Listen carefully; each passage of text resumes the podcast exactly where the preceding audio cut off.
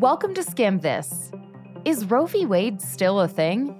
It's a question a lot of people woke up asking this week after the Supreme Court refused to block a near total ban on abortion in Texas. We'll break down how this law could have serious implications beyond the Lone Star State. Then, we'll take stock of the damage after Hurricane Ida caused power outages and mass flooding from the Gulf Coast all the way up to the Northeast. Later, we'll speak to a reporter who just left Afghanistan about what's next for the people still there and the thousands who left. We'll also do a skim stock market check in and wrap things up by talking about wine. Specifically, how AI could make sure that Cab Sav you like stays on the shelves and doesn't taste like smoke. We're here to make you smarter and the news less overwhelming. I'm Alex Carr. Let's skim this.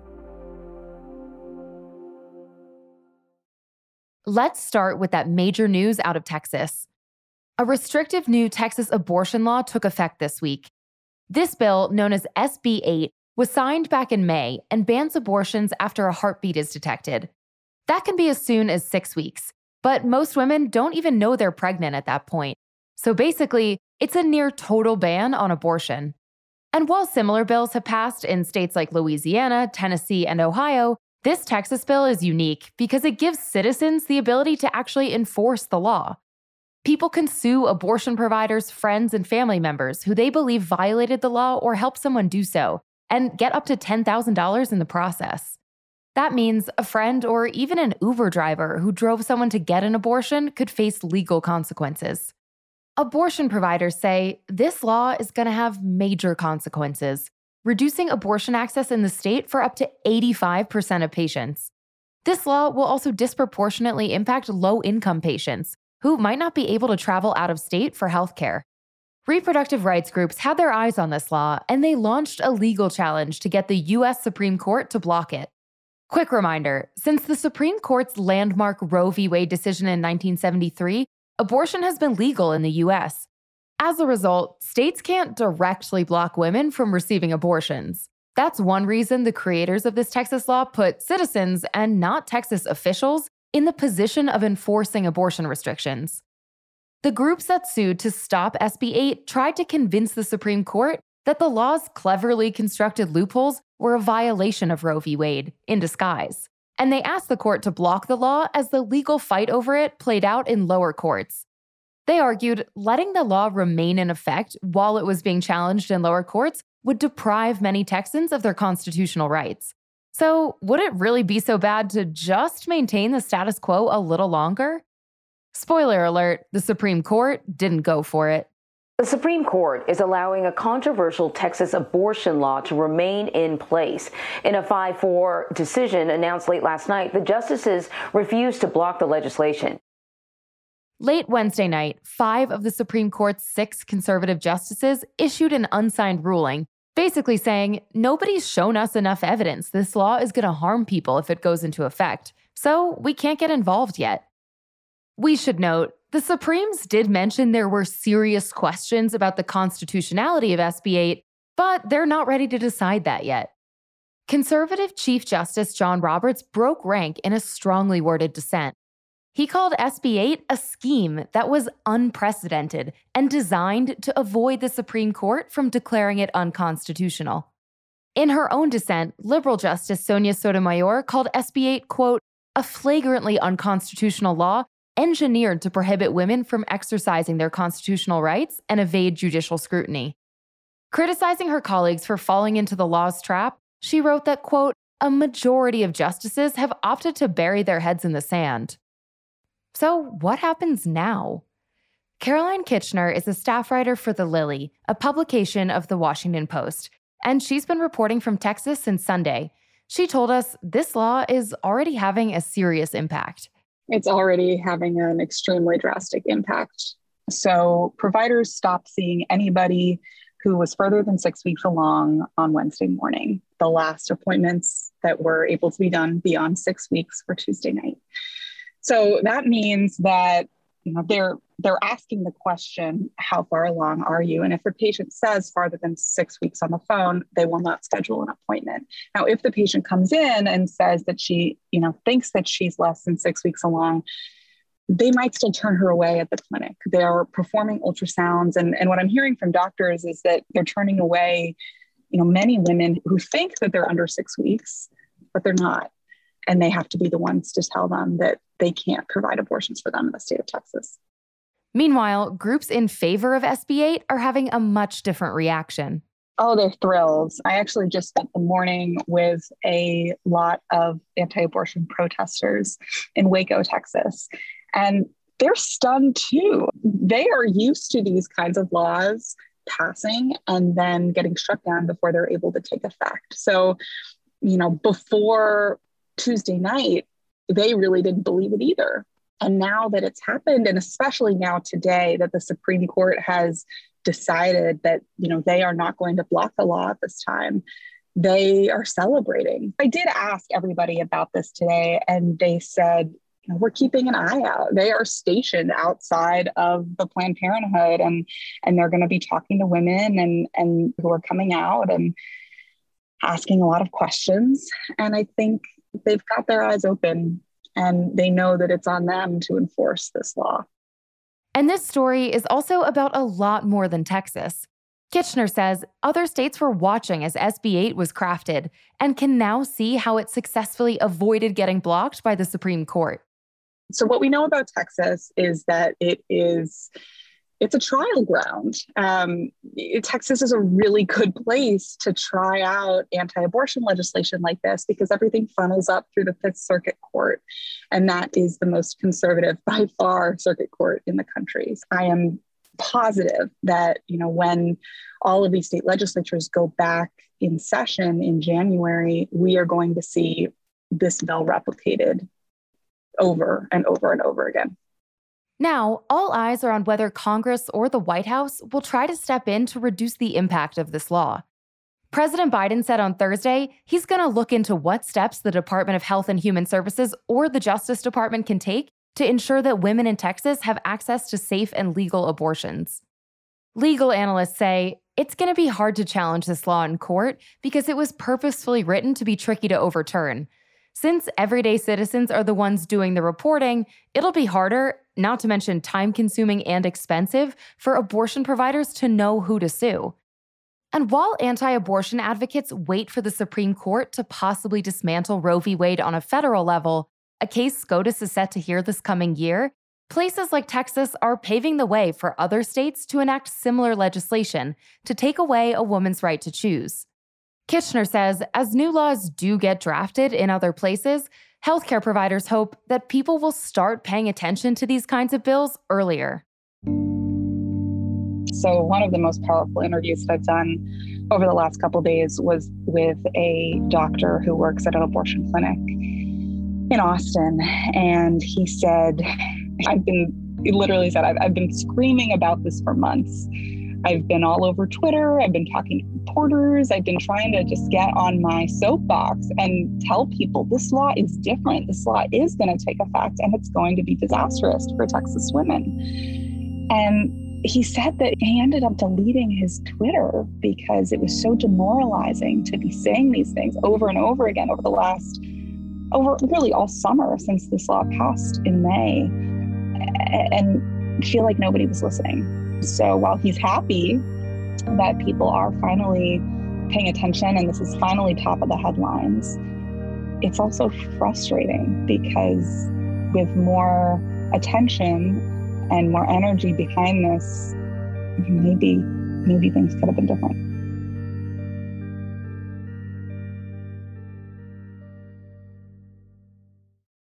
Right, let's get to some other headlines from the week's news and give you some context on why they matter.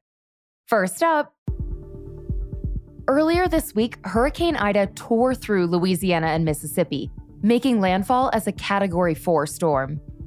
Here's the context. While fortunately, Ida didn't hit the region in the same way Hurricane Katrina did 16 years ago, it still did a lot of damage. Days after the storm, hundreds of thousands of people are still without power and could remain in the dark for weeks, just as the state is getting hit with a heat advisory from the National Weather Service. Many in Louisiana are also without water and are struggling to access fuel. Things are so bad, Louisiana's governor told people who left before the storm not to come back. Then, on Wednesday, what was left of Ida, which included flash floods and even tornadoes, made its way north and hit the Northeast, where at least 20 people have died. Streets and homes flooded, and so did the New York City subway.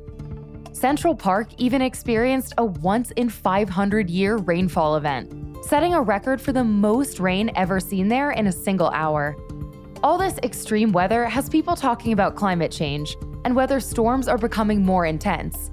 We're not scientists, but considering that the previous rainfall record for Central Park was just set last month, it at least feels like things are getting worse.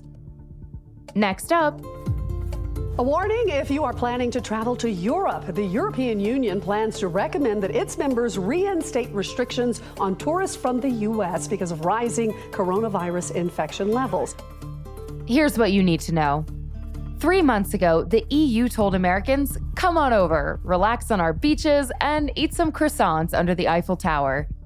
But this week, it recommended that its member countries restrict travel from the US, especially for unvaccinated Americans.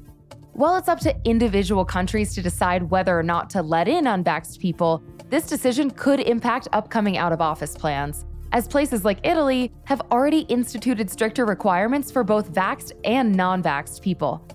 It's hard to blame the EU for giving us some side eye, considering 85 million Americans still don't have the COVID vaccine. And not to mention, the US government hasn't even opened its borders to most European tourists yet.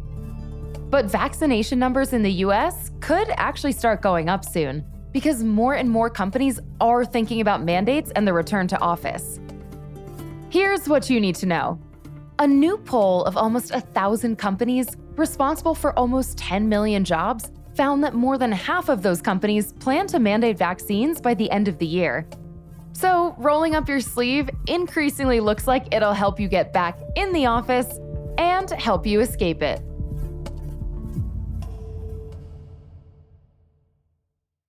In just a few weeks, things in Afghanistan have completely changed.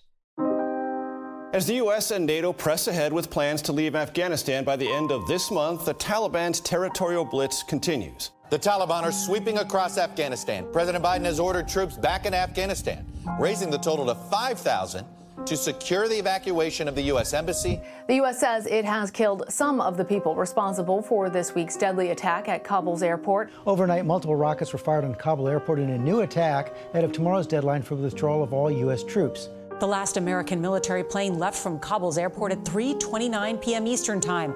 A moment in history as that C-17 cargo plane carried the remaining U.S. troops, the top U.S. diplomat and general, out of the country. I'm here to announce the completion of our withdrawal from Afghanistan and the end of the military mission to evacuate American citizens, third country nationals, and vulnerable Afghans. The United States ended 20 years of war in Afghanistan the longest war in American history.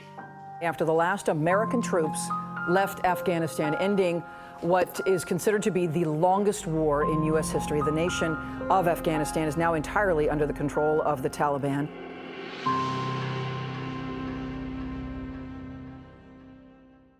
To understand what's next for Afghanistan and for all the people who were evacuated out of the country, we called up Jane Ferguson, a special correspondent for PBS NewsHour and a contributor to The New Yorker.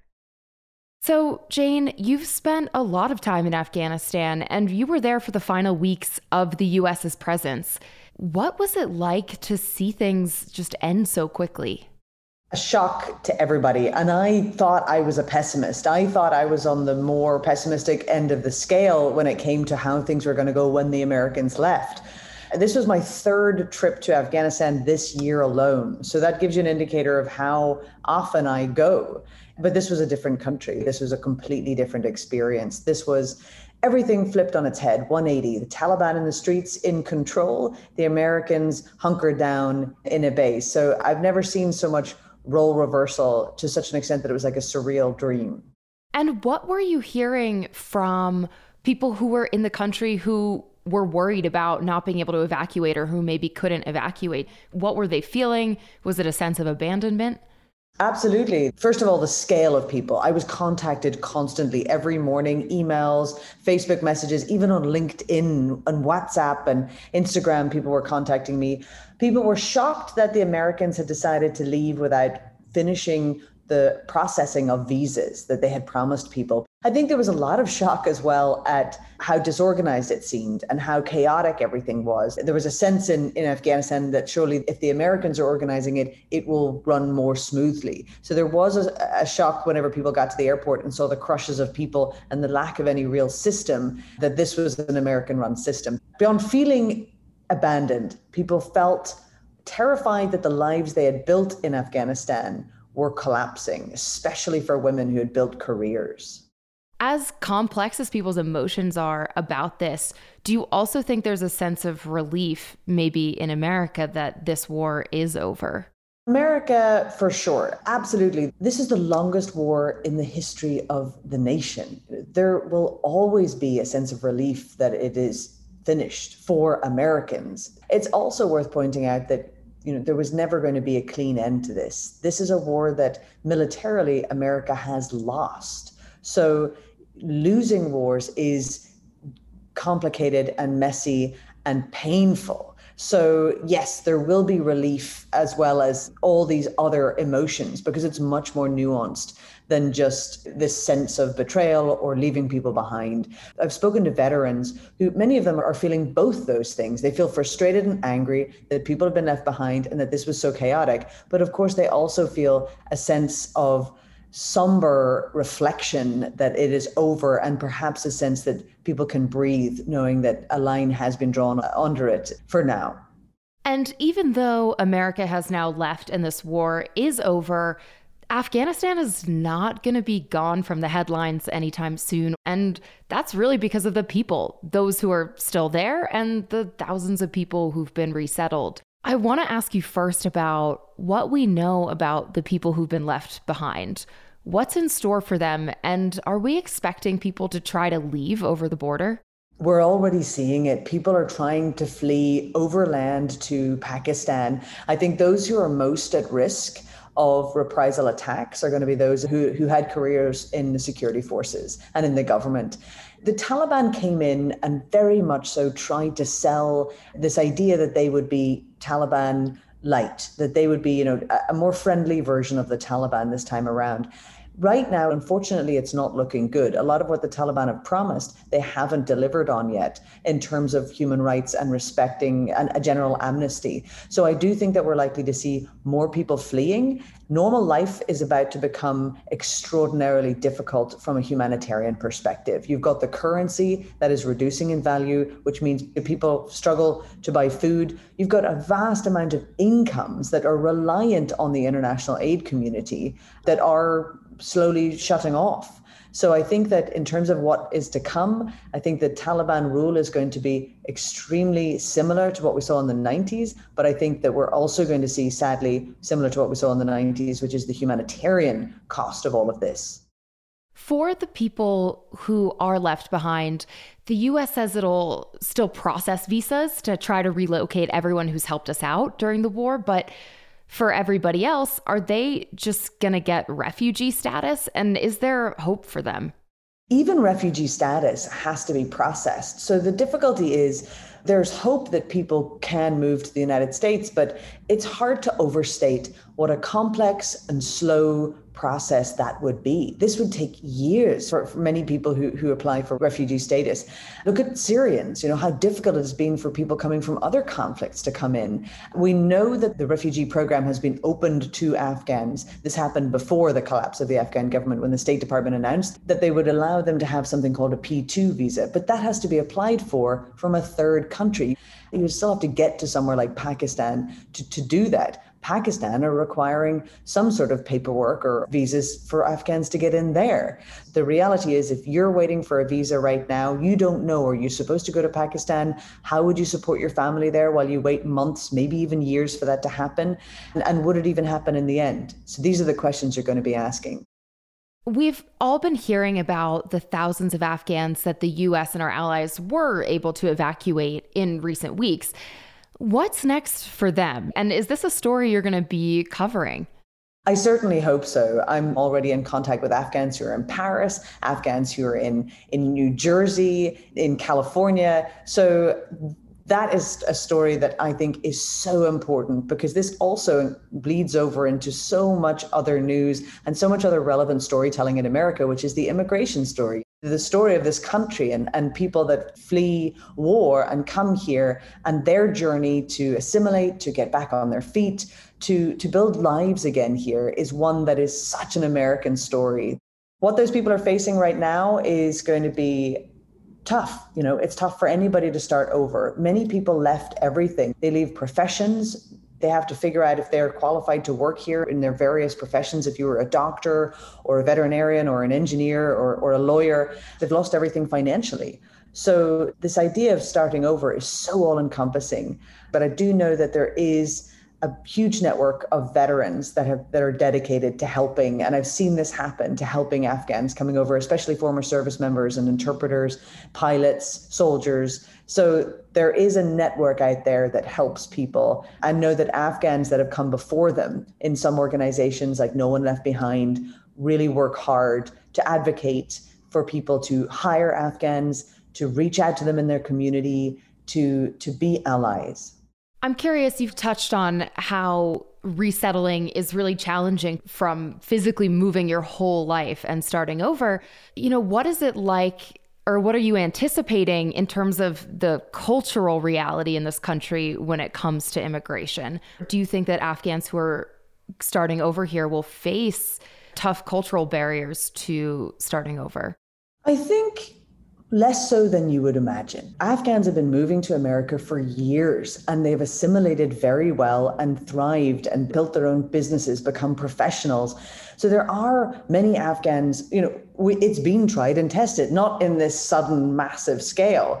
But that's one thing I would say. You know, Afghan culture is one that is extraordinarily resilient and one that is very good at holding families together. It's very family oriented, and that will help them as well because these families are very tight units. And so w- once they sort of form communities, I think that that really forms a bulwark against a lot of the hardships that come with immigration. And I do think that I hope that the coverage of this crisis helps the American public understand where these people are coming from. So if there are cultural clashes and, you know, immigration is so politicized right now on both sides of the aisle. If if that comes up, I do hope that people have a sense of awareness of what these people are fleeing from and why they're coming here and the role that they've played in, in America's war as well. Jane, thank you so much. Thank you. I really enjoyed it.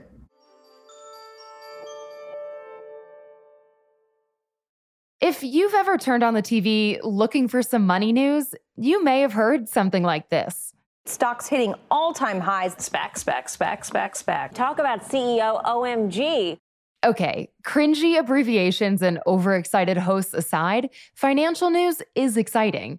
But we shouldn't have to pay for a cable subscription to hear how the stock market and businesses in general are doing. So, this week, we're checking in on a few companies we all know and sometimes love to see what's up and how things might be changing for you, the consumer. Wait, come to think of it, that stock market bell is really aggressive. Can we make a calmer version of that? Much better. The first company we're watching is Zoom. Quick skim. Pre pandemic, Zoom was trading at around $60 per share. But after we all downloaded the app last year for work or for school, the stock hit over $500 as Zoom became a pandemic must have. But now, a year and a half later, people are teaching their yoga class IRL or are meeting for book club in person. Cue Zoom's stock price dipping quite a bit as people started socializing. It's now at around $300. That's about half of its pandemic high. But even if your Zoom fatigue is real, investors and Zoom itself are saying not so fast. Over the past month, Zoom has started to integrate its tech with other work software you might know and, let's be honest, probably hate, like Asana or Dropbox.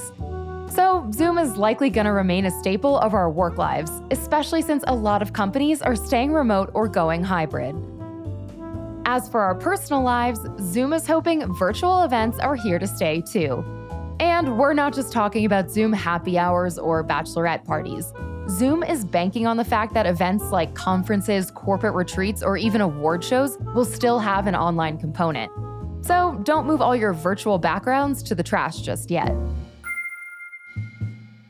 The second company we're watching is IKEA. Quick note IKEA isn't publicly traded, so you can't buy its stock. But we've all bought a Billy bookcase, right?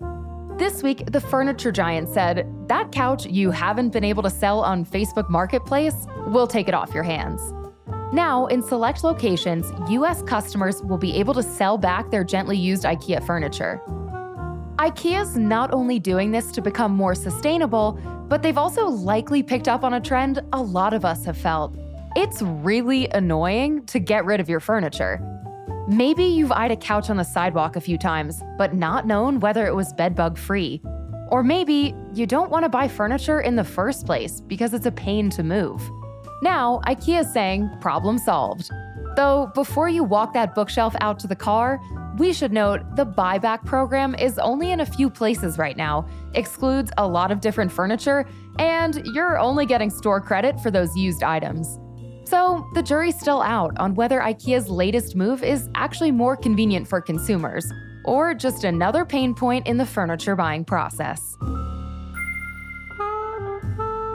The final company we're watching is Amazon. We know, super original.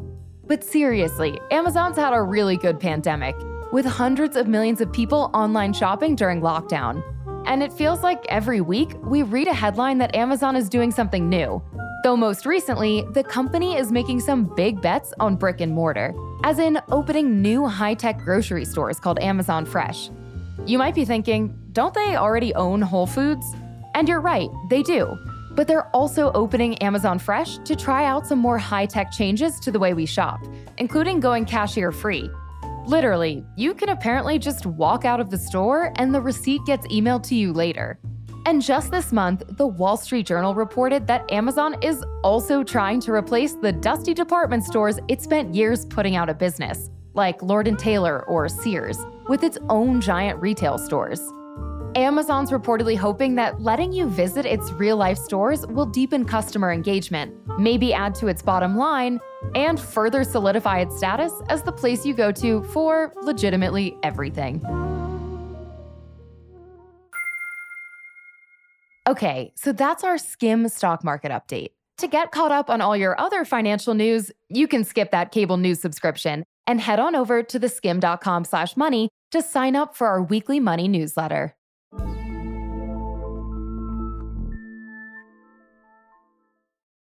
Last week, the Supreme Court quietly undid part of President Biden's agenda. The U.S. Supreme Court says the Biden administration has to reinstate a Trump era policy known as Remain in Mexico. Biden had tried to end the policy forcing asylum seekers crossing the southern border to wait out the immigration process in Mexico. But a majority of Supreme Court justices said, nope, no can do. Then came another ruling on the DL. The Supreme Court is now blocking the CDC's moratorium on evictions during the pandemic. That move has put hundreds of thousands of Americans at risk of eviction. Oh, and then there was this week's big Supreme Court decision on Texas's abortion law. If you're wondering where we're going with all of this, all three of these decisions actually have something in common. They were on what's known as the Supreme Court's shadow docket. As the name suggests, it's veiled in some secrecy, which is important when so much is on the line. Here's the skim on the shadow docket in 60 seconds.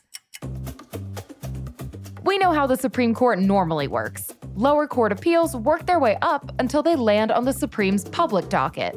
Then, we spend months wondering how nine judges will rule on everything from healthcare to religious freedoms.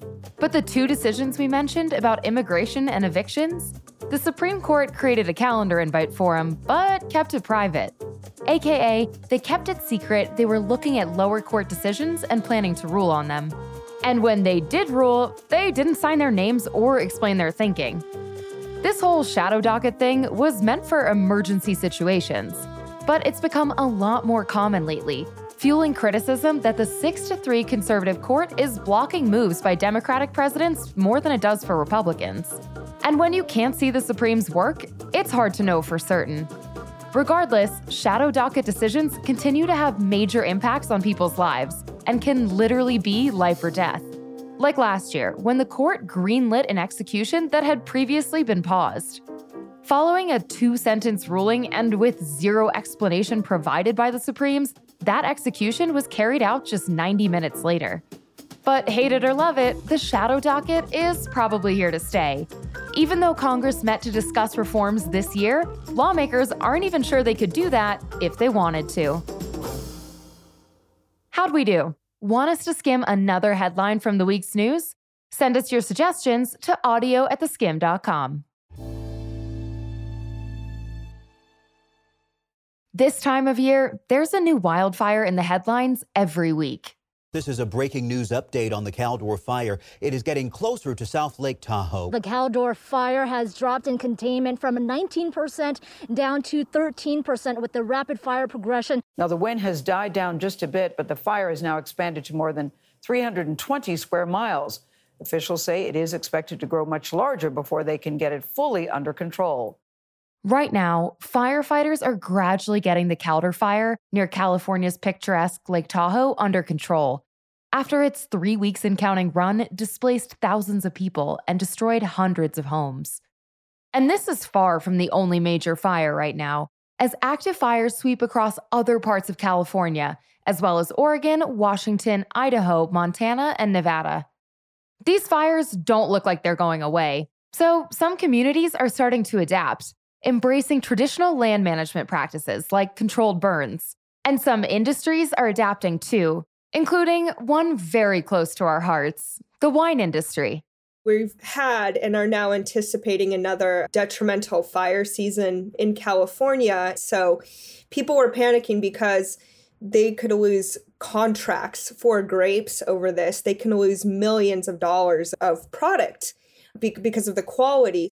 That's Katrina Axelsson, the founder and CEO of the company Tastry, which uses AI to help consumers figure out what wines they'll like. And as of this year, with California's massive wine industry worried about another smoky season, Tastry is doing something new, helping winemakers restore their smoke infused grapes to full flavor. It was born out of a lab in the wine industry that I worked at as I was uh, paying my way through college by working as a quality control chemist. Axelsson says in any given glass of wine, there are a bunch of different flavor notes kicking around, each of which has its own chemical structure. That's why sommeliers or your local wine store will tell you about the floral bouquet of one bottle or notes of coffee or cherry in another. Unfortunately, Axelsson says wildfire smoke has a chemical structure too. And if grapes get exposed to too much smoke, your wine will smell and taste like a campfire. Normally, winemakers rely on a small number of labs to tell them if their grapes have been affected by the smoke. But last year, all the major labs that were able to do this test were inundated and had, I think I saw up to like a 43 day wait time to get the results back. California wildfires in 2020 caused a lot of grapes to end up tasting like smoke, which winemakers understandably didn't want to use. So they ended up producing way less wine, causing big losses for the industry. According to one estimate, wildfires cost California's winemakers as much as $3.7 billion last year. And this is kind of a big deal for those of us who like to end our days with a glass of Cab Sav or Rosé, because less wine available means what is available goes up in price. That's where Axelsson realized her company's AI could figure out how to get rid of the smoky taste in wines, something even the quality control labs used by winemakers couldn't. We like to say we taught a computer how to taste. Tastry's AI already understands what flavors people might taste by analyzing the chemistry in each batch of wine. Now, that AI is helping winemakers decide which other grapes or compounds to add to smoke tainted wines to try to cancel out that campfire taste. Think of it as having a calculator on hand as opposed to doing math on paper. What we do is we use the technology to run multiple simulations of what kind of wine you could blend and bring to a tasting table. That fast math lets experts ID the blends algorithms think customers will like the most. And besides saving adult grape juice from tasting like apocalypse ash, Axelsson is proud her AI is actually helping winemakers instead of cutting them out of the process. The AI companies that I feel like are really successful nowadays or are going to be successful in the future are not the AI that are replacing what humans are doing. It's the AI that's augmenting and enhancing what you're already doing. So we're just kind of like um, providing a sanity check and kind of enhancing and accelerating the discovery process for making a better blend. We can definitely toast to the future if it means AI Chardonnay.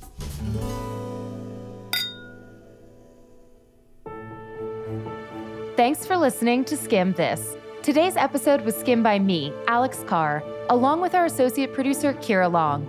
We had additional help this week from Peter Bonaventure. The senior producer of Skimm This is Luke Vargas, and Graylin Brashear is our head of audio. Skimm This will be back in your feed again next Thursday. And until then, check out our other podcast, 9 to 5 ish with the Skimm, where we're talking all things career. Follow it wherever you listen to your podcasts.